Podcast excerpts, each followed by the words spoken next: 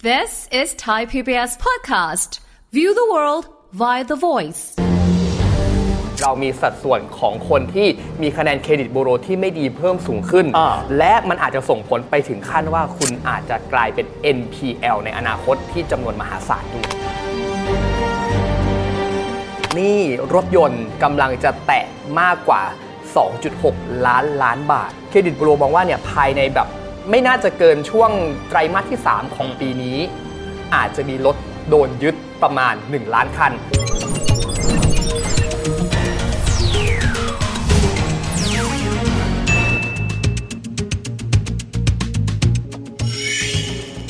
สวัสดีครับ ยินดีต้อนรับเข้าสู่รายการเศรษฐกิจติดบ้านนะครับ วันนี้กับเราสองคนผมวิทย์สิทธิเวกินนะครับ ผมริชาร์ดวัชราทิตครับ ริชาร์ดครับ ครับ ระยะหลังก็จะได้ยินเรื่องของบอกว่าหนี้ครัวเรือนบอกว่าเติบโตขึ้นมาบวมมาค่อนข้างเยอะนะครับ ตอนแรกบอก 86%ไปไปมามาๆบอกว่ามีการนับรวมหนี้เพิ่มเติมเช่นหนี้กยศหนี้การเคหะพูดไปแล้วหลายคนบอกว่า ส่วนหนึ่งที่น่าวิตกกังวลคือ สินเชื่อที่เอาไปซื้อรถกับมอเตอร์ไซค์ครับ ใช่ครับ คือต้องบอกอย่างนี้ว่าแหม่บ้านเราเนาะยิ่งเฉพาะกรุงเทพเนี่ย อืม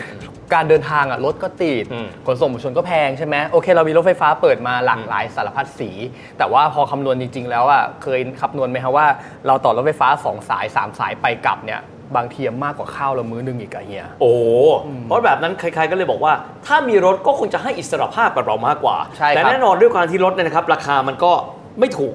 คงจะมีคนจำนวนน้อยที่ซื้อสด ส่วนหนึ่งก็ซื้อแบบพูดง่ายนะครับ ก็คือการใช้ leasing ใช่ ใช้ finance นะครับ แต่ใช้ leasing สถานการณ์เศรษฐกิจไม่ดี ก็กลายเป็นว่าไม่สามารถที่จะผ่อนชำระได้ เอาแล้วไง คือปัญหามันเกิดขึ้นว่า 1 เรามีหนี้ครัวเรือนที่มันบวมๆอยู่ใช่ไหมล่าสุดประกาศออกมาเนี่ยตอนแรกก็ 86 ลดลงไปนิดนึงค่อยยังชั่วตอนนี้กลับดีดขึ้นมาเป็น 90%ของ GDP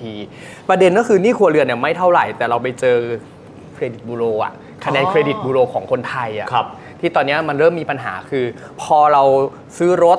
เริ่มผ่อนสักพักเศรษฐกิจไม่ดี งานน้อยลง โดนลดเงินเดือนบ้าง ขายของไม่ได้บ้าง สุดท้ายเริ่มผ่อนรถไม่ไหว เออ ปัญหาที่ตามมาก็คือเรามีสัดส่วนของคนที่มีคะแนนเครดิตบูโรที่ไม่ดีเพิ่มสูงขึ้น อ่า และมันอาจจะส่งผลไปถึงขั้นว่าคุณอาจจะกลายเป็น NPL ในอนาคตที่จำนวนมหาศาลด้วย นะครับ NPL ก็มีความหมายว่าเป็นหนี้นี่แหละครับ แต่ว่าไม่สามารถที่จะผ่อนชำระ ครับ ได้เนยนะครับ 90 วันพูดง่ายๆก็โดยประมาณสัก 3 เดือน ครับ อยากให้ได้ทราบอธิบายให้ฟังนะว่าความที่บอกว่าตอนเนี้ยสินเชื่อรถยนต์มันใหญ่ขึ้น แล้วมีปัญหาจนกระทั่งว่ากลายเป็นไม่สามารถจะผ่อนชำระได้ บางทีก็ 1 เดือนบ้าง 2 เดือนบ้าง 3 เดือนบ้างตอคนนี้ รับ เป็นไงครับ ตอนนี้คือ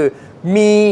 ความเป็นไปได้สูงว่าหนี่รถยนต์กำลังจะแตะมากกว่า 2.6 ล้านล้านบาท โอ้โห ของทั้งประเทศนี่นี่คือนี่คือ แค่ แค่ เกือบเท่างบประมาณแผ่นดินแล้วนะ นี่คือแค่ไตรมาสแรกของปีนี้นะ โอ้โห นี่คือ Q1 ปี 2566 นี่ยังไม่ทั้งนับทั้งปี เรายังไม่รู้เลยว่าทั้งปีเนี้ยเราจะมีจำนวนก้อนหนี้เขาเนี้ยมากขนาดไหน โอ้ 2 คือกลุ่มคนเจน Y ครับ คือเจนผมอะเจนที่อายุแบบ 25 จนถึง 35 เนี่ย เหรอฮะ เป็นกลุ่มคนที่มีความเสี่ยงต่อการเป็นหนี้และมีหนี้เพิ่มมากขึ้น โอ้ ก็ประมาณสัก 53%ของประชากร คือคนกลุ่มนี้แหละที่มีหนี้รถยนต์สูงที่สุด ครับจริงๆก็บอกว่าการมีหนี้มันไม่ใช่เรื่องผิดนะครับ ครับ แต่ถ้าเราไปดูแล้วเนี่ยประเมินความสามารถในการผ่อนชำระ ถ้าสามารถผ่อนชำระได้ และก็สามารถผ่อนชำระ และก็ไม่เป็น NPL อันนี้ก็โอเค ภาพรวมของ NPL กับรถยนต์ตอนนี้มันเป็นไงบ้างครับ ตอนนี้ต้องบอกเลยว่าถ้าดูตัวเลขนะครับ สัดส่วนเนี่ยมันเพิ่มขึ้นเรื่อย อืม ๆ โดยเฉพาะกลุ่มคนในเจเนอเรชันผมอย่างที่ผมบอกไปเนาะ อืม ปัญหาคือว่าตอนเนี้ยมันแบ่งออกมาเป็น 2 กลุ่ม โดยใช้สีเป็นตัวแบ่ง กลุ่มสีแดง อย่างที่ผมบอกไปก็คือกลุ่มคนที่เกิน 3 งวดไปแล้วที่ไม่ได้ชำระคือค้างชำระ อันเนี้ยเป็นแน่ๆ อันนี้เขาเรียกว่า NPL โดยนิยามไป ใช่ แล้วอ่า กับอีกกลุ่มหนึ่งคือสีเหลืองคือกลุ่มเฝ้าระวัง อืม งวดหนึ่งไม่ชำระ งวดสองไม่ชำระ ไปชำระงวดที่สาม อ้าวก็ไม่เห็นเป็นไรนี่ก็ก็ยังไม่ NPL ไง ยังไม่ NPL เออ แต่กลุ่มเนี้ยคือกลุ่มที่มีความสุ่มเสี่ยงสูงที่สุดว่าอาจจะผิดนัดชำระหนี้ในอนาคต เอ้า ได้ ทำไมล่ะครับ เพราะว่าคือมันส่งผลกระทบว่าเขาอะเริ่มไม่มีความมั่นคงทางการเงินละ เงินเริ่มชักหน้าไม่ถึงหลัง เขาเริ่มมีรายจ่ายมากกว่ารายได้ และปัญหาก็คือกลุ่มคนเหล่านี้ครับจะกลายเป็นกลุ่มคนที่อาจจะส่งผลกระทบต่อหนี้ก้อนอื่นๆ ที่เขาไม่สามารถชำระได้ เพราะว่ารายได้ไม่พอกับรายจ่าย เพียงแต่ว่าเขาประคองเอาไว้เพื่อไม่ให้ ใช่ครับ ตอนเนี้ยบางบางคนผมจำได้คุยกับเครดิตบูโรนะครับ เขาใช้คำว่าหนี่ก้อนเนี้ยยังไม่เน่า ยั ยัง ไม่เน่า แต่มันเริ่มต้นบูดละ ใช่ คือประคับประคองเอาไว้ สิ่ง ครับ นี้มันมีความน่าวิตกยังไงบ้างครับริชาร์ด คือกลุ่มคนกลุ่มเนี้ยครับเขาบอกว่ากลุ่มที่เสี่ยงอย่างมากเลยที่จะกลายเป็นหนี้เน่า อืม มูลค่าประมาณ 1.9 แสนล้าน ไม่น้อยนะ โอ้โห เงินก้อนเนี้ยไม่น้อย อย่างที่เราทราบก็ว่าตอนเนี้ยหนี้ครัวเรือนเรามัน 90%ถ้าผมหารเฉลี่ยออกมานะว่าหนี้ครัวเรือนเนี่ยมันมีสัดส่วนอะไรบ้างอะที่แน่ๆคือหนี้สินเชื่อส่วนบุคคลหนี้บัตรเครดิตมาเป็นอันดับหนึ่ง อ๋อครับ อันดับที่ 2 ก็คือหนี้ที่อยู่อาศัย อ่าคือซื้อบ้านอย่างนี้เหรอ ครับ อ่า ซึ่งอันเนี้ยมันเป็นหนี้ที่เกิดจากการ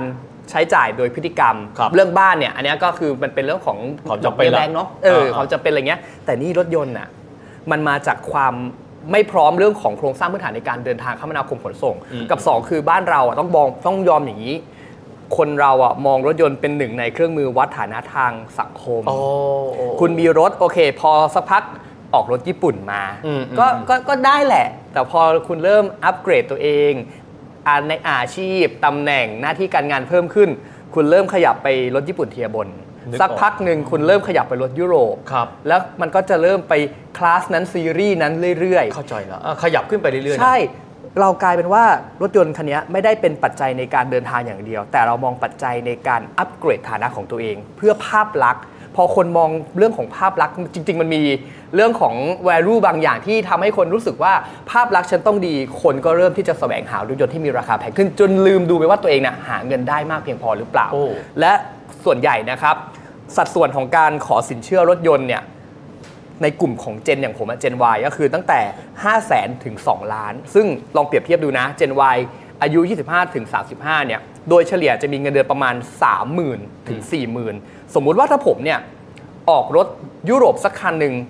ผ่อนต่อเดือนประมาณเดือนละ 20,000 กว่ากว่าๆแต่เงินเดือนผมอะอยู่ในเรนจ์ประมาณ 30,000 40,000 ยังไม่รวมค่าบ้านค่าบัตรเครดิตค่าไลฟ์สไตล์ค่าเขาเรียกว่าอะไรค่าของมันต้องมีของตัวเองอะมันก็ไม่พอกินละ พูดง่ายคือบางทีก็ต้องตัดสินใจก่อนว่า ค ตั รั ว บ เองเนี่ยมีความสามารถในการชำระขนาดไหน ครับ ดูต่องวดซึ่งจริง ๆ แล้วในยรายการเราเคยอธิบายไปแล้วว่า ครับ ควรจะเป็นประมาณเท่าไหร่ ใช่ ทีนี้คนที่จะเห็นภาพรวมนะครับของหนี้ครัวทั้งหมดน่าจะเป็นเครดิตบูโร ใช่ นะครับเขาแสดงความห่วงกังวลกับหนี้ก้อนนี้ยังไงบ้างครับ คุณสุรพลโอภาสเสถียรเนี่ยซึ่งเป็นผู้จัดการของดีบูโรเนาะ อืม เขาบอกนะครับว่า ตอนนี้มันมีความเสี่ยงอย่างมากว่ารถที่จะถูกโดนยึด อืม จากไฟแนนซ์เนี่ย ปีเนี้ยเฉลี่ยแล้วอาจจะถึง 1 ล้านคัน โอ้โห ยอดขายรถของเราปีหนึ่งต้องบอกแบบนี้นะครับบ้านเราผลิตรถยนต์ได้ปีละ 2 ล้านคัน ครั ส่ บ งออก1ล้านคัน แล้ว ครั ก็ บบ ริโภคภายใน 1 ล้านคัน ถ้า ครับ โดนยึดก็มีความหมายว่ายอดขาย 1 ปีที่มีอยู่ถูกยึด ใช่ ถ้าเป็นอย่างนั้นนะ ใช่ เออเออ คือต้องบอกอยู่างนี้ว่าไอ้หล้านคันเนี่ยมันเป็นตัวเลขแบบนี้ครับ ตัวเลขเดิมก็คือตัวเลขของคนที่ผ่อนรถไม่ไหว ในช่วงก่อนหน้านี้ มันเริ่มมีละประมาณสัก6-7ถึงแสนคัน อืม แต่มันจะมีตัวเลขใหม่เข้ามา ก็คือตัวเลขของคนที่อ่ะเราเพิ่งผ่านงานการจัดแสดงนวัตกรรมยานยนต์ไปอ่ะ อืม มอเตอร์โชว์มอเตอร์เอ็กซ์โปอย่างเงี้ยเราเห็นใช่ไหมครับว่ายอดการจองรถเนี่ยเยอะมาก ครับ ยังไม่พอรถน้ำมันรถ EV ก็มีหรือแม้กระทั่งเอ่อยานพาหนะในรูปแบบอื่นๆ เราเห็นสัดส่วนของการที่คนน่ะจ่ายเงินจอง วางเงินจอง ดาวน์รถจองรถสารพัดสารเพเพราะว่าแคมเปญเงื่อนไขในการจองอ่ะมันง่าย ครับ เข้างานปุ๊บคุณวางเงินหลักพัน หลักหมื่น คุณก็สามารถล็อกได้แล้วว่าคุณจะเนี่ยโอเค ฉันจองรถคันนี้ ค่อยเข้าสู่กระบวนการ finance ในการที่ว่าคุณจะมีเอ่อกระบวนการทางการเงินยังไง เพื่อที่จะให้เข้าไปสู่ของการทำเอ่อกู้หรืออะไรก็ว่ากันไป แต่พอไปถึงหน้างานจริงๆอ่ะคนอ่ะมีเงินที่จะกู้นะ ในการที่จะซื้อรถ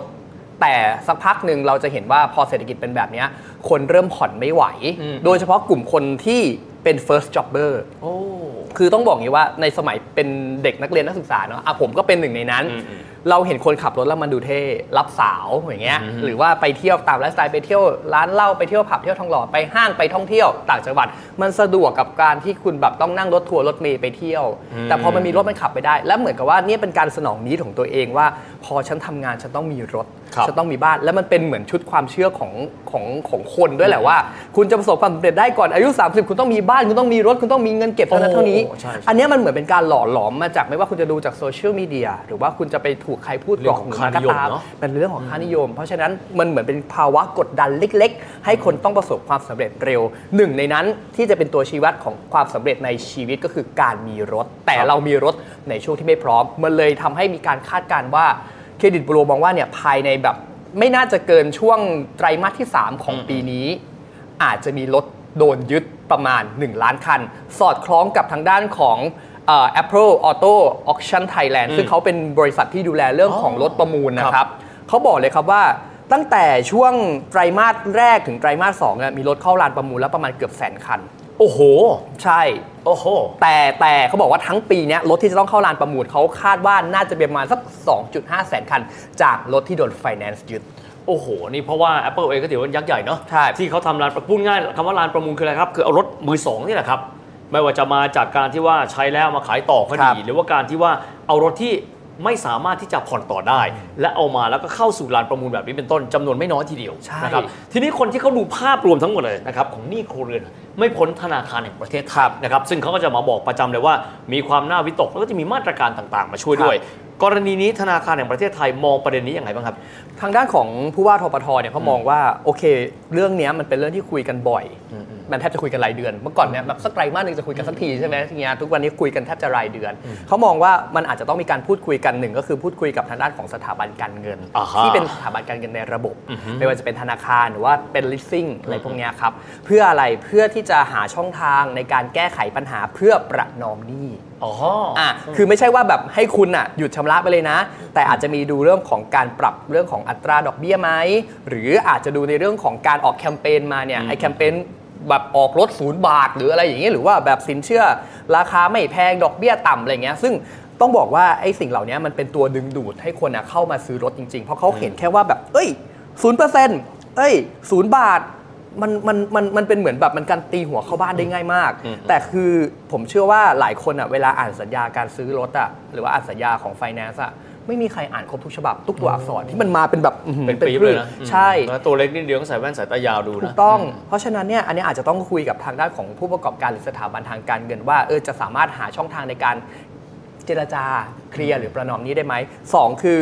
สิ่งที่ผมเชื่อว่าคนไทยยังขาดก็คือเรื่องของการวางแผนทางการเงิน อืม สิ่งเนี้ยเป็นสิ่งที่แบงก์ชาติก็ให้ความคำนึงอย่างมากว่า เรื่องของการวางแผนทางการเงิน ความรู้ทางการเงินเป็นสิ่งที่จะต้องให้คนไทยอะรับรู้รับทราบ อืม และไม่ใช่แค่ระดับคนทำงานอย่างเรานะ ครับ มันต้องปลูกฝังไปถึงระดับเด็ก เพราะไม่อย่างนั้นนะปัญหาที่เกิดขึ้นคือมันจะเป็นเหมือนแบบงูกินหางอะ ครั แก้ บ ไม่จบเจเนอเรชันนี้ขึ้นมาอ้าวเจอปัญหาแบบเดิมเจเนอเรชันนั้นขึ้นมาก็ยังเจอปัญหาเหมือนเดิมเราคุยกันเรื่องของหนี้ครัวเรือนเนี่ยไม่รู้จักจบจากสิ้น ฉะนั้นมันอาจจะต้องมีเรื่องของการเพิ่มในเรื่องของความรู้ทางการเงินเข้าไปด้วยเนี่ยแหละครับ นะครับ ก็ทางแบงก์ชาติเองก็ออกมาบอกนะครับว่า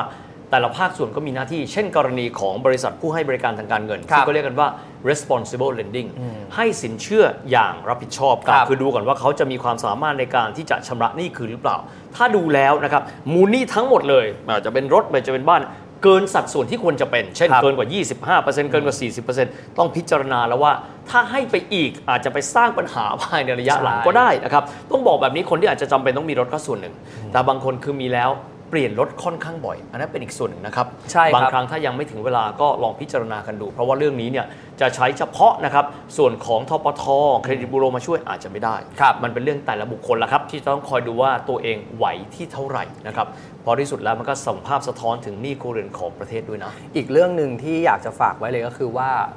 โอเค ในค่านิยมของคนไทยเนาะรถมันคือสิ่งบ่งบอกสถานะทางสังคม แต่ถ้าหากว่าสถานะทางสังคมคุณน่ะมันยังไม่ได้ไปถึงขั้นที่แบบจะต้องเข้าไปอยู่ในกลุ่มวงของสังคมเนี้ย อืม แล้วเขาขับรถยุโรปกันน่ะอย่าเพึ่งรีบ อืม อย่าเพึ่งดันทุรังเพราะสุดท้ายแล้ว เมื่อคุณเห็นภาพลักษณ์ของคนที่อยู่รอบตัวคุณน่ะเป็นภาพลักษณ์ที่สวยหรูดูดี แต่วันหนึ่งคุณย้อนกลับมาแล้วว่าปัญหามันเกิดกับกระเป๋าเงินของคุณน่ะ ครับ คุณอาจจะเอาไม่ไหวเอาไม่อยู่เอา อีกเรื่องหนึ่งก็คืออาจจะเป็นเรื่องของเออการทำแคมเปญแล้วกันเพราะตอนนี้ปัญหาก็คือว่ามันมีบาง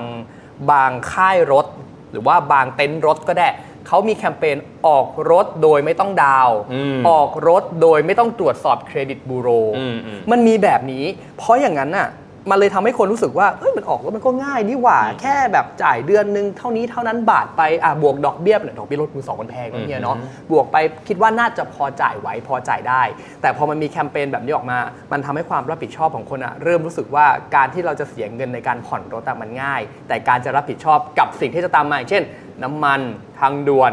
ค่าจอดแมนเทนแนนอะไรอีกเยอะแยะมากมายอ่ะคุณลืมคิดตรงนี้ไป อาจจะต้อง ใส่ข้อมูลตรงเนี้ยเข้าไปในชุดความคิดของคนด้วยว่า การออกรถไม่ใช่แค่มีค่าน้ำมันกับค่าผ่อน แต่คุณอย่าลืมว่ามันมีค่าเสื่อมค่าสารพัดสาเพที่คุณต้องดูแลเขา จนกว่าเขาอะจะหมดอายุการใช้งานหรือว่าขายทิ้ง นะครับที่สุดก็ความรู้ทางการเงินนะ ย้อนกลับมาเราไหวที่เท่าไหร่กำลังพอเหมาะที่เท่าไหร่ ครับ อันนั้นเป็นพื้นที่สำคัญที่สุด นี่ก็คือสิ่งที่รายการเราพยายามที่จะสื่อสารตลอดนะครับ ความรู้เท่าทันในเรื่องของการเงินนะครับ ครับ อ่ะสำหรับวันนี้เวลาหมดลงแล้วนะครับยังไงก็ตามเดี๋ยวโอกาสหน้าเรามาพบกับเรื่องราวดีๆแบบนี้ในรายการเศรษฐกิจติดบ้านกันก่อน วันนี้เวลาหมดแล้วลาไปก่อนสวัสดีครับ สวัสดีครับ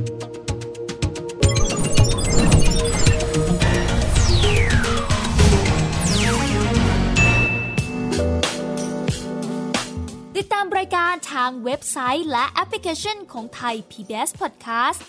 Spotify SoundCloud Google Podcast Apple Podcast และ YouTube Channel Thai PBS Podcast Thai PBS Podcast. View the world via the voice.